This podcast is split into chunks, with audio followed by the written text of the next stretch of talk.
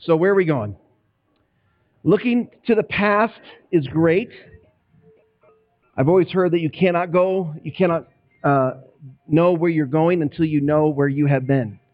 You have to have a sense of, of orientation. There has to be a sense of pivot. You have to have a stake in the ground.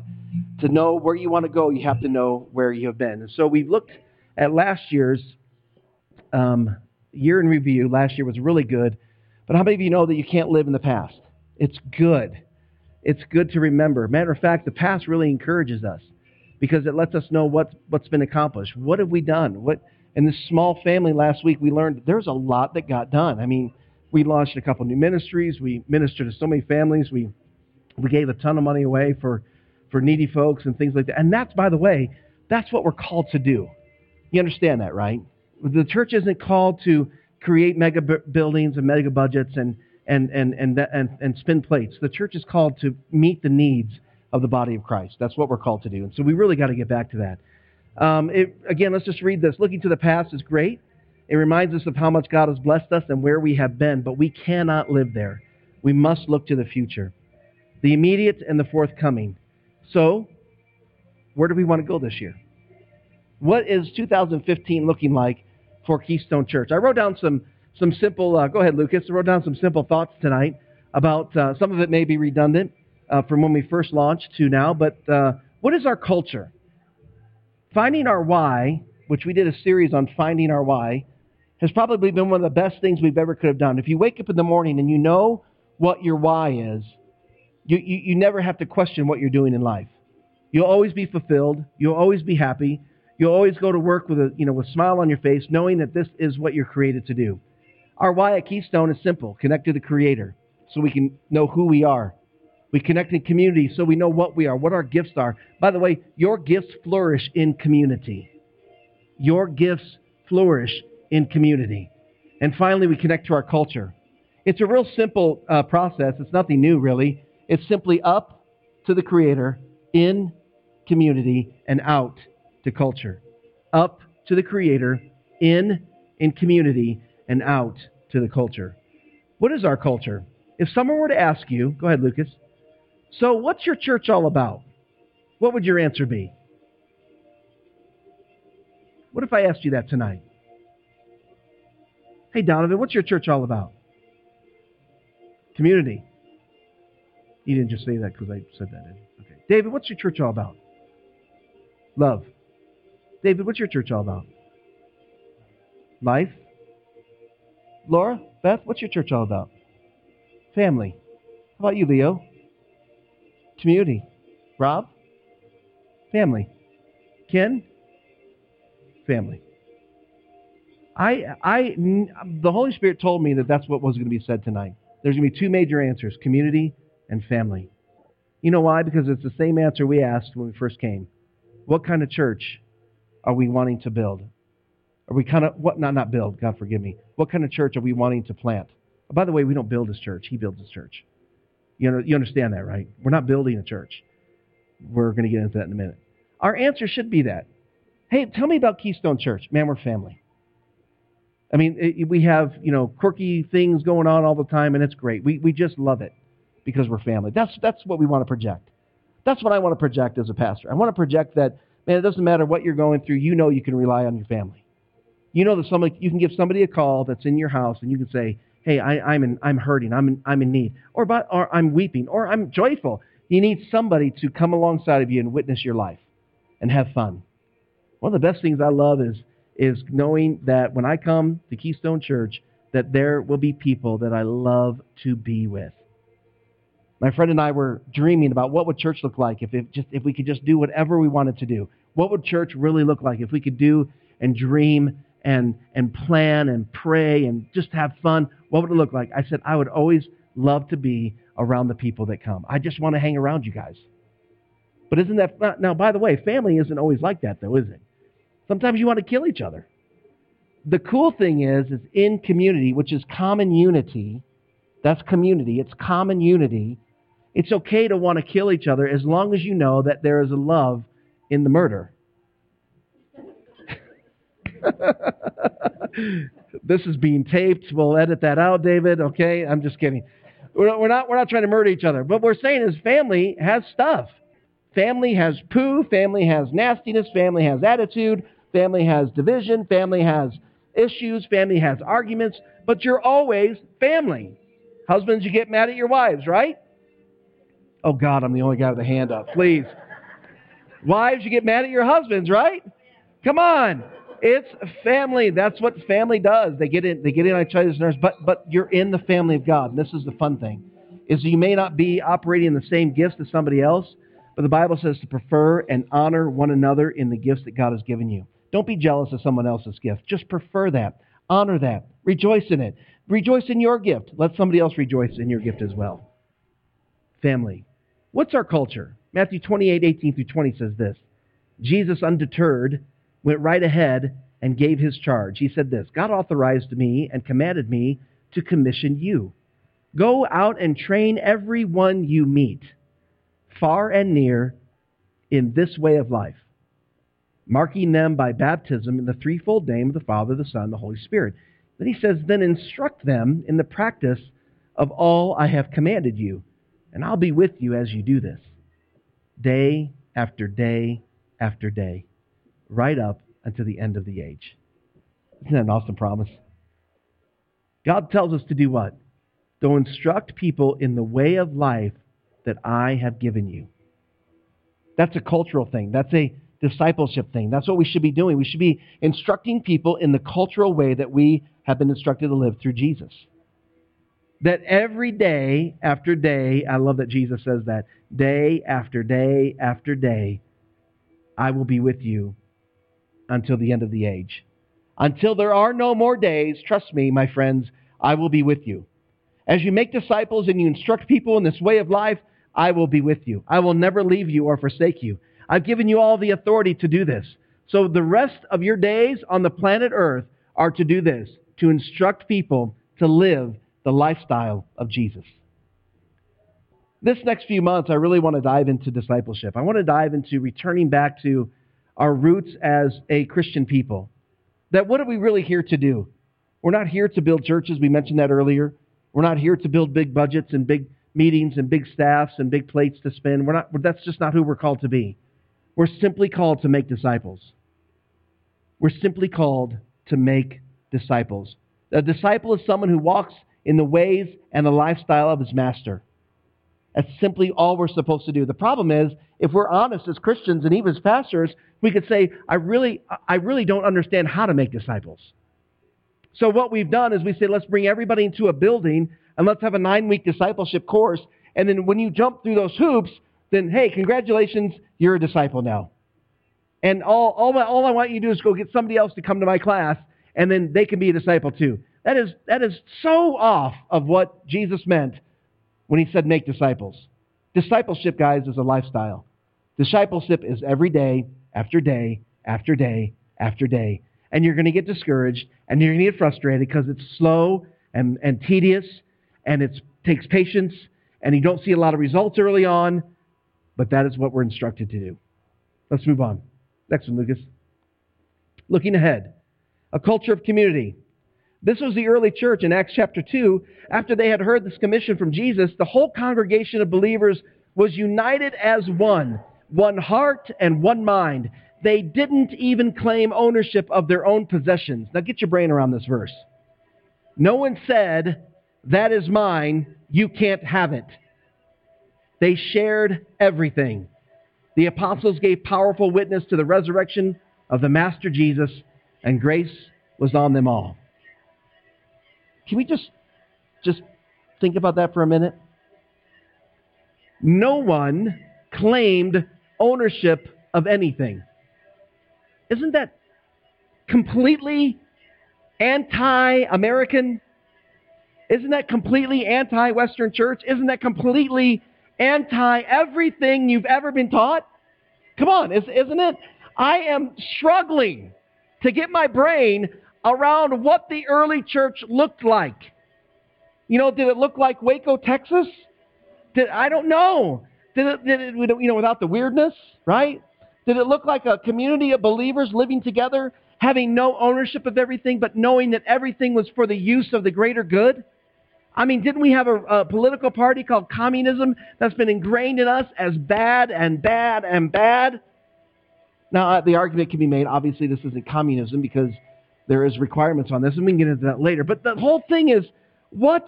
Nobody claimed ownership on anything. And everything that they had was for the good of the other. And every, everybody else that had nothing had everything they needed because those that had greater were able to take care of them. Isn't that completely anti Republican? I'm just being honest with you, isn't it? You shake your head. You say, isn't it absolutely against everything we have ever been taught as Americans to go plant your stake in the ground and go get your picket fence and protect your water tower and, and that's your land and this is my land and not your land and, you know, by God, I'll protect what's mine and you can't have mine. And I mean, that's just all the stuff that's been ringing in my head. How does this work? How can you live in a community where you realize that I own nothing, I share everything, and what I have is yours, and if you need it, take it? I want to somehow go on a journey and discover that kind of church. I want to somehow go on that on, on an adventure, if you will, and discover what would it really look like. What does a New Testament church look like in our Western culture. Can it, can it be accomplished?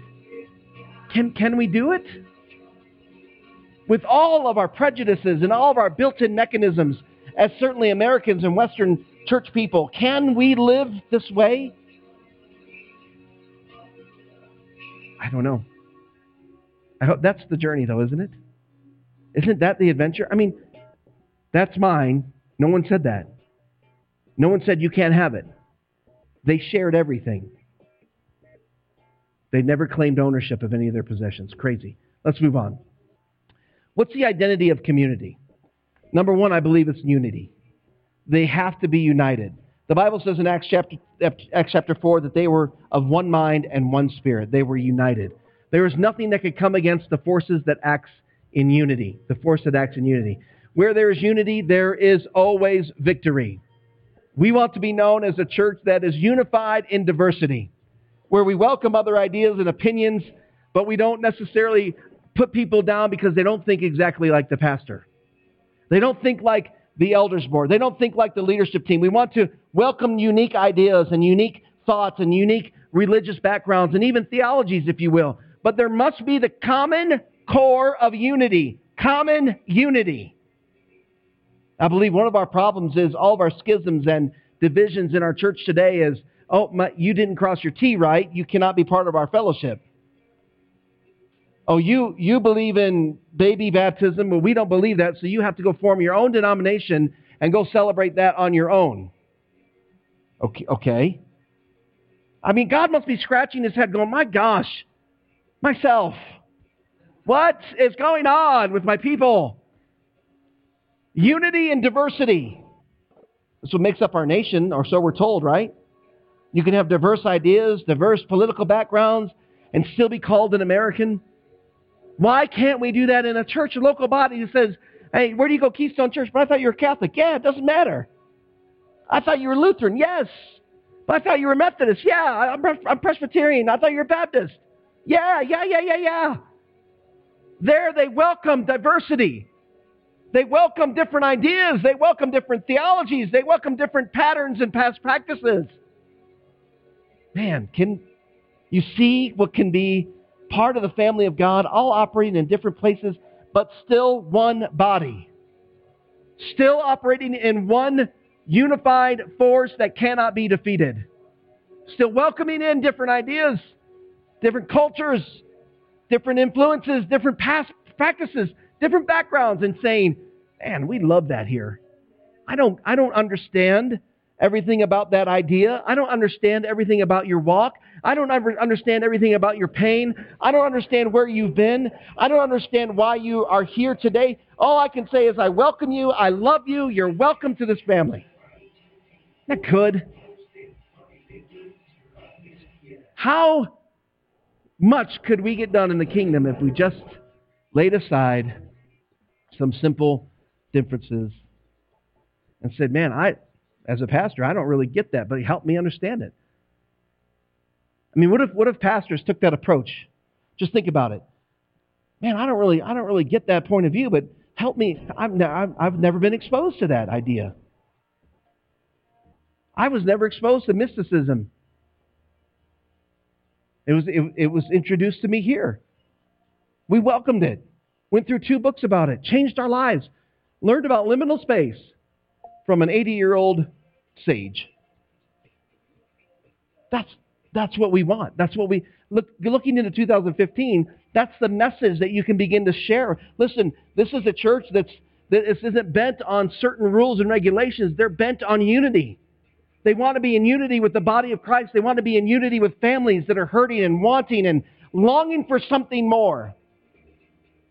I was reading about David this week and his mighty men. And I always thought the, the word disgruntled meant something that it didn't. But in reality, the real, uh, the real translation to the word, how the men were feeling, was simply this they wanted more. They wanted more out of life. They wanted more out of their leadership. They wanted more. They knew that there was something more inside of them. They gathered around David, all from different walks of life, different tribes. You know, they all didn't say, maybe have the same accent, even speak the same uh, kind of lingo or eat the same food. They all gathered around David, wanting more. I believe that Colorado Springs is filled with families who want more. They've been misdiagnosed as bitter and wounded and walking dead, and, and really, in reality, they're simply wanting more. They want real. They want to be heard. I'm reading a book this week. It's called uh, Creating a Culture of Discipleship. And Mike Breen in there writes, he says, everybody in their hearts wants to do something great. Something inside of us is created to do something great. It might be on a smaller scale than somebody else. It doesn't really matter. You're created to do something great. Could be something great that is small but it is great nonetheless. It's a culture of community, the identity of community. Let's move on. Number two, what are we united for? Okay, so we've all been part of building programs and we've all been part of bus ministries and we've all been part of Sunday school programs. We've all been part of growth programs. We've all been part of, you know, bring your buddy to church, pack the pew, family Sunday, free goldfish. I will swallow a goldfish if you'll just get on my bus. I mean, I, I've done that, right? Um, but by the way, you have to swallow goldfish head first, so it'll never go down otherwise. I know. I'm sorry. Just ruined your evening. Yeah, yeah. Because all the gills, you know, go the same. They got to swim. They got to. Anyway, all right. What goldfish cracker? What are we united for? Number one, we're united for the common good. In Acts chapter two, Acts chapter, sorry, Acts chapter four, it said that everybody worked together to accomplish the same thing, and that was to give to those who had need. Doesn't this fly in the face of, of, of, I mean, to me, and maybe it's just me tonight. Maybe it's me that's struggling. Maybe I'm, I'm trying to work through my own prejudices and my own built-in mechanisms that say, I don't want to help them. They're, what are they? They're lazy. Help yourself. Come on, I, I mean, I, I'm just being honest with you. Hey, put your pants on and go get a freaking job. I mean, that's what my heart says. I'm just being honest with you. I don't want to give them my money. They don't come to church. Oh, what? I don't want to help them. They don't. They don't even. They don't even show up for my stuff. I'm just. I mean, uh, uh, can anybody relate? Please, only me hanging out here. Right? Uh, isn't that really how we feel? There, if you're not doing what I'm doing, I'm not going to help you in what you're doing. I'm telling you guys, that's the built in prejudice and the recovering pharisaical attitude that I deal with.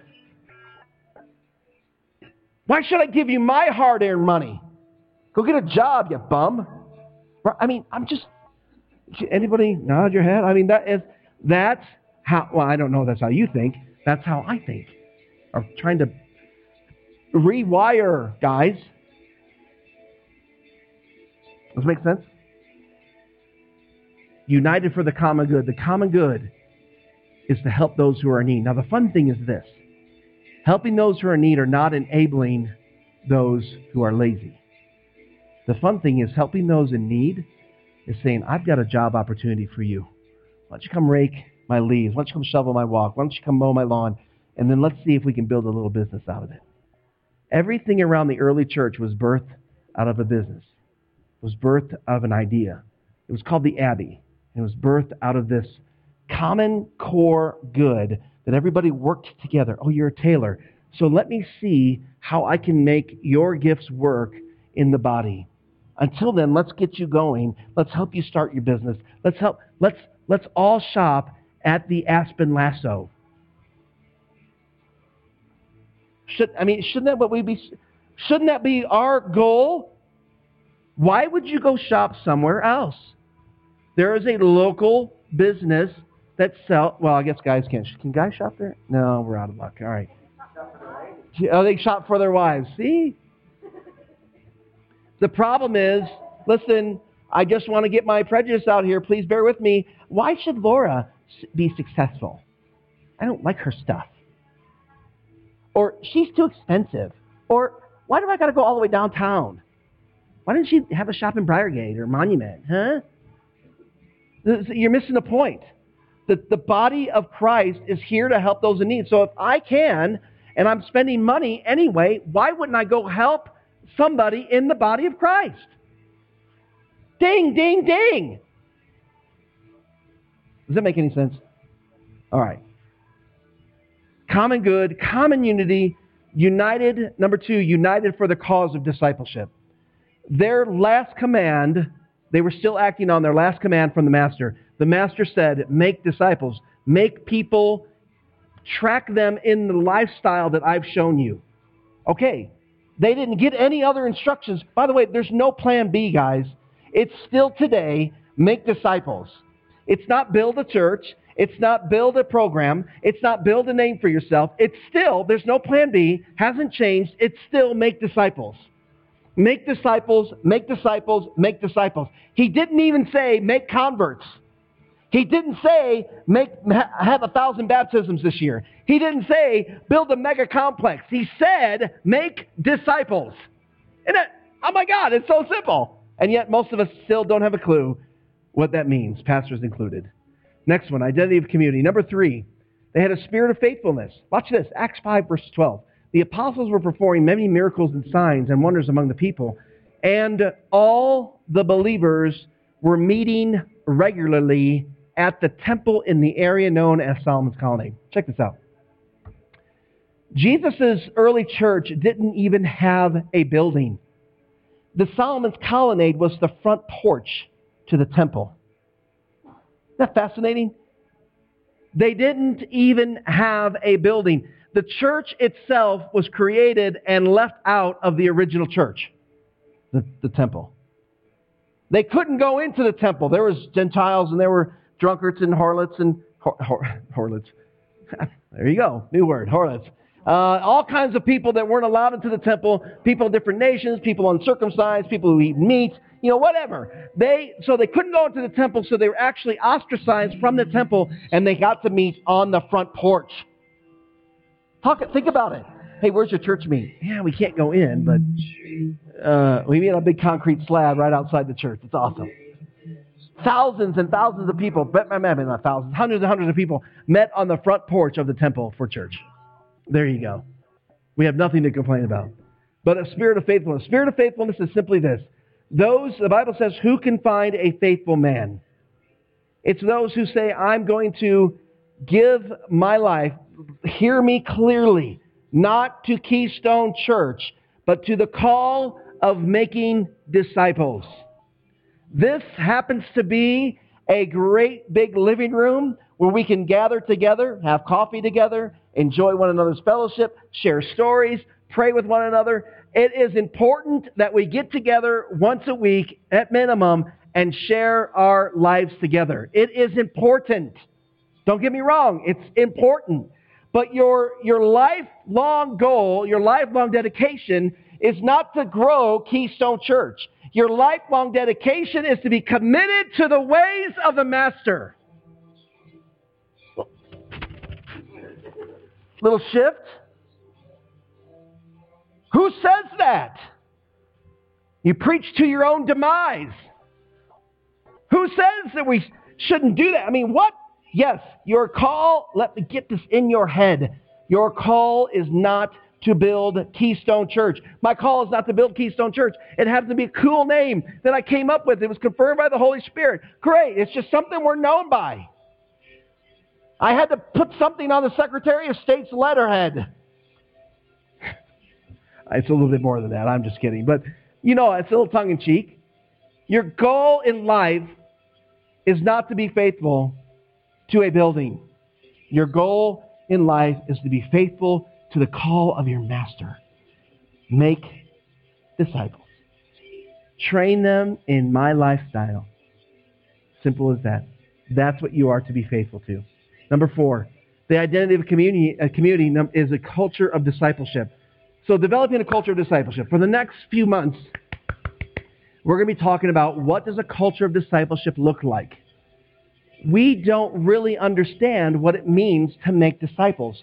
We think we do, and if I were to ask you guys to fill out a survey, I don't know what the responses would be, but I would imagine most of it have something to do with classes and teaching. Am I wrong? No? Anybody think differently? I mean, maybe. Shut up, David. Uh, I'm just kidding. Uh, yeah, I mean, discipleship is not simply a nine week course that we're so accustomed to, jumping through hoops and, oh, you got your badge. How many of you ever went through Awanas or Boy Scouts or anything? Uh, you know, sometimes to me, I just want, you know, I'll go, I, I got this new Fitbit thing, right? And so my goal is 10,000 steps a day. Today I got a sneaker badge. So I did 10,000 steps. I'm like, I don't really care about the steps. I just want the badge. I, I something twisted in my psyche. I'm not sure. I don't. I don't really. Some uh, Donald Miller said this. Some of us never start the race because we're so we're so interested in preparing for the race. So what do we do? We get all the gadgets, we get the coolest shoes, the Nike Fitbit, and the thingy that connects your thing, and it connects your. I mean, I am connected four different ways to this little thing on my wrist. It's not so much that I really want to go exercise. I just want to earn the badges. I know it's pathetic. I went through Awanas as a Christian kind of version of of um, Boy Scouts, and and I would memorize the scriptures just to get my next patch as quickly as I could. Short term memory. You know, just Ephesians 2, 1 through 10. And you hath he quickened to a dead Christ Jesus. And he has raised us up and, and, and, and although your demise and, and I would just rattle that thing off as fast as I could, and the, the director would go, Man, that was good. Here's your patch. yeah, baby. I couldn't I couldn't tell you what it meant. I couldn't even repeat it to you the next day. I think some of us live for the patch. We don't really, we were talking about this at dinner the other night. We haven't learned to retain what discipleship is. I didn't really appreciate college until I was in my 30s. In my young early days, I would just do enough to get past the grade and and then forget, you know, Teresa was, was is, is great at this. She'll say, you know, I learned how to nurse what I mean, nursing, not nurse, but nursing the trade of nursing you know, one lesson at a time and would forget it. And then she realized the next year she needed to retain the things that she had learned from the year before, but short term memory just to get her past the test had failed her long term. I didn't really appreciate school until I was in my 30s, and I, I learned to retain information. I, I, I don't know how to say it other than I kind of immersed myself in the, in the story, if you will. So if it was history, I would try to put myself there and and, and learn, not just memorize the names and dates, but immerse myself. Okay, I said all that just to say this. Discipleship is that. It's, it's not just learning about the ways of Jesus, it's immersing your life in Him. It's, it's retaining His way of life. Does that make sense? It's not just passing the test so you can get a patch, you can get a sneaker after 10,000 steps. It's saying, I am going to immerse my life into his ways. And, and, and, and everything that I do from this point forward is going to help someone else immerse their life into his ways. I'm going, in other words, I'm, I'm not trying to memorize the scriptures of Jesus. I don't want to memorize the miracles of Jesus. I don't really care to memorize all the names of the apostles of Jesus. I want to immerse my life in Jesus' lifestyle. I want to become like him. I don't want to know about him. I want to be like him. Uh, does that make sense? I think that's the journey that we're going to have to go on. To learn how to immerse our lives in the lifestyle of Jesus. Not just memorize, not just so we can say, hey, Jesus, we made it to heaven. I memorized all the scriptures, see my Awana badges. I mean, I Pioneer Timothy Award three times in a row. You know, I mean, I tied all my knots, learned how to fish. Great. That's, wow, that has nothing to do with what I told you to do. By the way, um, at the last day, isn't it fascinating who Jesus never recognizes? Basically, all the spiritual leaders, right? Hey, we preached in your name, we cast out demons in your name, we healed in your name. I don't know you. Crap. Those are the people who just memorize Jesus. They don't know Jesus. Do you know him? Yeah. Dive in. You got to get all in. If, if, if we're going to do what God calls to do, let's do it. Or let's go golfing. I don't know. Let's, let's get in all the way. Immerse yourself in the lifestyle of Jesus. Developing a culture of discipleship. Here we go. Up, in, and out. We talked about this. We're going to connect to the Creator. That is our up. That's simply saying we are outsy. Okay, I just saw that. That's just to keep you awake to see if you're paying attention. Anyway, uh, up, we're connected to the Creator because we want to know our identity in Christ. We can't be disciples of Christ if we don't know who we are in Christ. Number two, connecting to community. That's our in. This is this. Guys, look, this is community. This is, this is what this is. It's sharing and caring and giving and, and living and, and, you know, hanging out together and having dinner and going to men's group and ladies group. We don't go, we don't do men's and ladies groups because we're bored. I, I, I don't do that for that. I want to hang out with the guys. I want to be in community. I want to hear your story. I want to see if we can help. Can we help? Can I help? Connecting the culture is our out. That's how we get out of the building. I love that the, there's a book called Barefoot Church, and every fourth Sunday, they actually never meet in a facility. They go out and serve the community. They paint buildings and and they pick up garbage and they clean parks and they go serve at a homeless shelter. So they're really only, you know, they're, they're equipping each other three weeks out of the month. And then the fourth week, it's like, hey, do you really believe what you say you believe? Let's go serve the community. That's their out. Kind of cool. Next one. The identity of community. Uh, identity of community. Here's the thing that can be difficult to wrap our minds around. If you make disciples, man, if you guys get one thing tonight, get this. You always get a church. Church is a natural byproduct of discipleship making, but it is something that you and I are not called to build. If you make disciples, you will always get the church. Did you see what he said? The church, not a church. You'll get the full and true expression of the church. But if you make a church, you rarely get disciples. Matter of fact, we more, than likely end up with consumers feed me, teach me. Here's, oh, oh God, guilt me into 25 bucks. Here you go. And so pastors, their entire lives then are spent on administration. They're administrating staff. They're trying to hire new people to spin new plates so that the consumer is satisfied. Please don't leave. I know our child care sucks right now but we're going to hire somebody for that. But could you give more so that we could hire someone to do that? You see the, the vicious cycle this can get into? Uh, uh, uh, uh, you know, please, please don't go. I, I promise we're going to hire somebody better to sing for you on Sunday mornings. I, I just hang, hang in there. Bear with us. It is crap. It has nothing to do with the church at all. If you don't make disciples, you will end up invariably with consumers. And you know what we'll spend our time doing? Trying to satisfy a fickle consumer. Disciples just are disciples, man. They hang out. I'm with you guys. I'm with you. I don't care, hell or high water. We're with you, man. We're gonna hang in there. We're gonna we're gonna love Colorado Springs and we're going to love people and we're going to love the homeless. We're going to love the down and out. We're just going to love because we're in with you, man. That, those are disciples.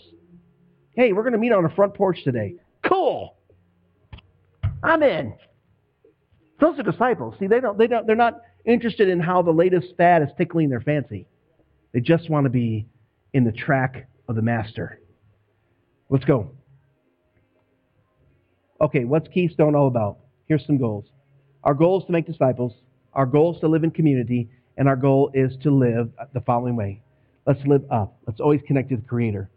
Let's find ways to connect to the Creator. Find your identity. Um, some, of the, some of the things that we offer here, yes, it does. It helps you connect up, right? We have Bible studies and we have ladies groups, and it helps you connect up. It helps you connect up and in, actually, because you're in together, connecting up. But I can promise you, you got to have some time with you and Daddy alone. You know, just just in your car, worship. I mean, me, my think tank is my bike.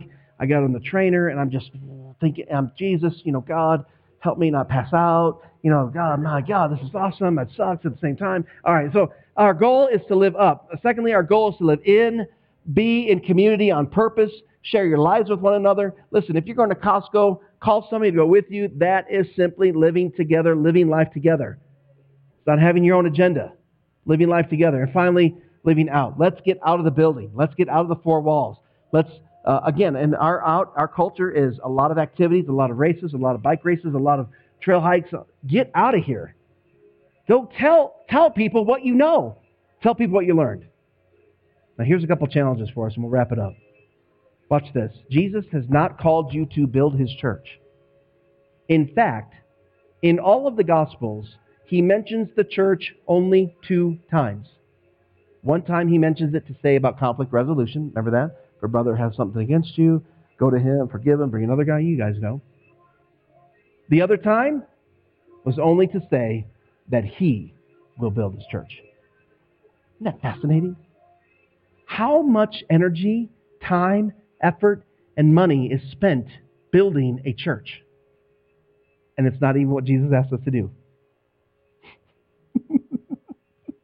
I'll get your brain around this. Our job, our only job, and the last instructions he gave us was to make disciples. And out of this, we will get the church. We will see a true expression of the church. By the way, I believe that people are longing and dying to see a real expression of the church of God. What does it really look like? Because what we've been doing isn't it. Out of this, the future will emerge, and out of this, there will be a missional wave, the likes of which we have never seen. And finally, this. So if you're counting converts, converts, budgets, or buildings first and foremost, you are not counting the things that Jesus counted. And you are not counting the things that will change the world, which is disciples. Bless you. That's tough, guys. Do you know how many days? Every, I'm just, just being transparent with you, every single week, I have to die to the idea of building a church almost daily, if you really want to be honest, almost daily I die to the desire to build a church. Teresa can account this for me. I get frustrated, I complain to her, and I get I'm angry and mad and sad and what are we doing? We're supposed to be building a church. And the Holy Spirit reminds me, you are not called to build a church. You can't build the church, as a matter of fact. You can't do something you're not called to do. I can only do what I'm called to do. You can only do what you're called to do. You cannot build the church. You can only make disciples. And by the way, the, the moment you put numbers on that, well, we got to have 12. You got to have 12. You know, Jesus had 12. You got to have 12. Dude, if you have one disciple in your life, I believe you get to heaven and God says, well done, thou good and faithful servant. You did exactly what you had the talent to do. You did exactly what I told you to do. You made a disciple. Wow! and all the, you know, people like who, who did everything differently, you're like, dang, dude, we missed it. We missed it. We didn't make disciples. We tried to build churches. And, I, by, by the way, have you seen all the articles on Facebook lately? You know, hey, why the millennials are leaving. Um, I'm thinking, why? The millennials never came. They're not leaving. I'm kind of getting tired of all that. Oh, why people are leaving your church. And it invariably goes back to you're not offering them something that they need. Well, you narcissistic, you stinking narcissistic, it's not about you. It's about you pouring your life into somebody else, making disciples. The whole problem is it's been all about me. Well, satisfy me. Give me a program that I like. Well, I don't have a Jolly Roger 60 Club. So I'm going down the road to another church that has Jolly Roger 60 Club, and they have teas on Thursday mornings. And you don't have that. So I'm leaving. And I'm telling you the truth. I've heard it, I've seen it, I've watched it. Guys, we are not called to create events to fill buildings. We're called to give our life away to make disciples. If you make 30, if you make one, God is delighted in the fact that you simply did what you're called to do. Hey, remember what pride was? Pride? Remember pride in the seven pillars? Is the opposite of humility. Pride, remember pride, is trying to be somebody that you're not. It's false identity. The moment you and I try to start, and, and but can I just, I'm just being transparent with you guys, right? I mean, I'm just here as family. I, I die daily and have to block Facebook posts of everybody giving away big screen TVs and bikes and cars and motorcycles. And I I want so badly to give away a TV to get a new family to come to church. My most refreshing time is when I can remember what I'm really called to do. If you're frustrated and you're, you're, if you're frustrated with church, you're frustrated with life, I don't know, just simply remember what you're really called to do. You're not called to build a great youth ministry, Pastor. You're called to disciple. What I love about Donovan and Haley is they do a D group called Discipleship Group. He comes to my house, picks up my son, takes him to another guy's basement, and they spend real life on life together. Sometimes they go to coffee shop, sometimes they go to restaurants, sometimes they go see a movie. You know what that says? Disciple maker. Not interested in big youth silliness, you know, whatever. Disciple. Make disciples. So 2015, what's it look like for us? I really want to begin to equip me and you to be disciple makers. To really be able to reproduce the life of Jesus in me first, and then in others second. I, I, I ran long. I'm sorry. Stand with me. Let's go on an adventure. Okay, that's uh, what I want to see in 2015. I was uh, talking with a pastor friend this week, and he was giving me all of his goals, and you know he wants to do this and you know da da and buy land and build buildings, and just nod my head, yeah, man, all right, cool, you know, drinking my coffee. So what do you want to do? I don't have a clue. I want to make disciples, dude. I want to see a real live church with real live people living real life, just just making disciples. You're going to hear a lot about it. Um, so I thought it'd be cool to go through 1 Corinthians together this year, men, to go through a real book of the Bible. I mean, I can't I can't really tell you the last time I studied a book of the Bible. Right? We were we were we were we, we how many books did we go through in our culture? I mean, I don't know, 50? I don't remember one time ever going, hey, let's study the book of Timothy. Well, I can do that, so I'm going to do that. Ladies, same thing. I mean, you guys are going to get into the Word of God. You got to get back to the Word of God. So simple.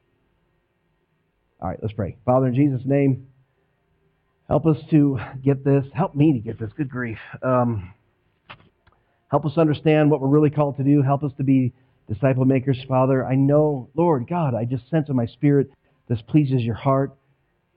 You know, we just want to see an expression, a real expression of your real New Testament church lived out in this Western culture.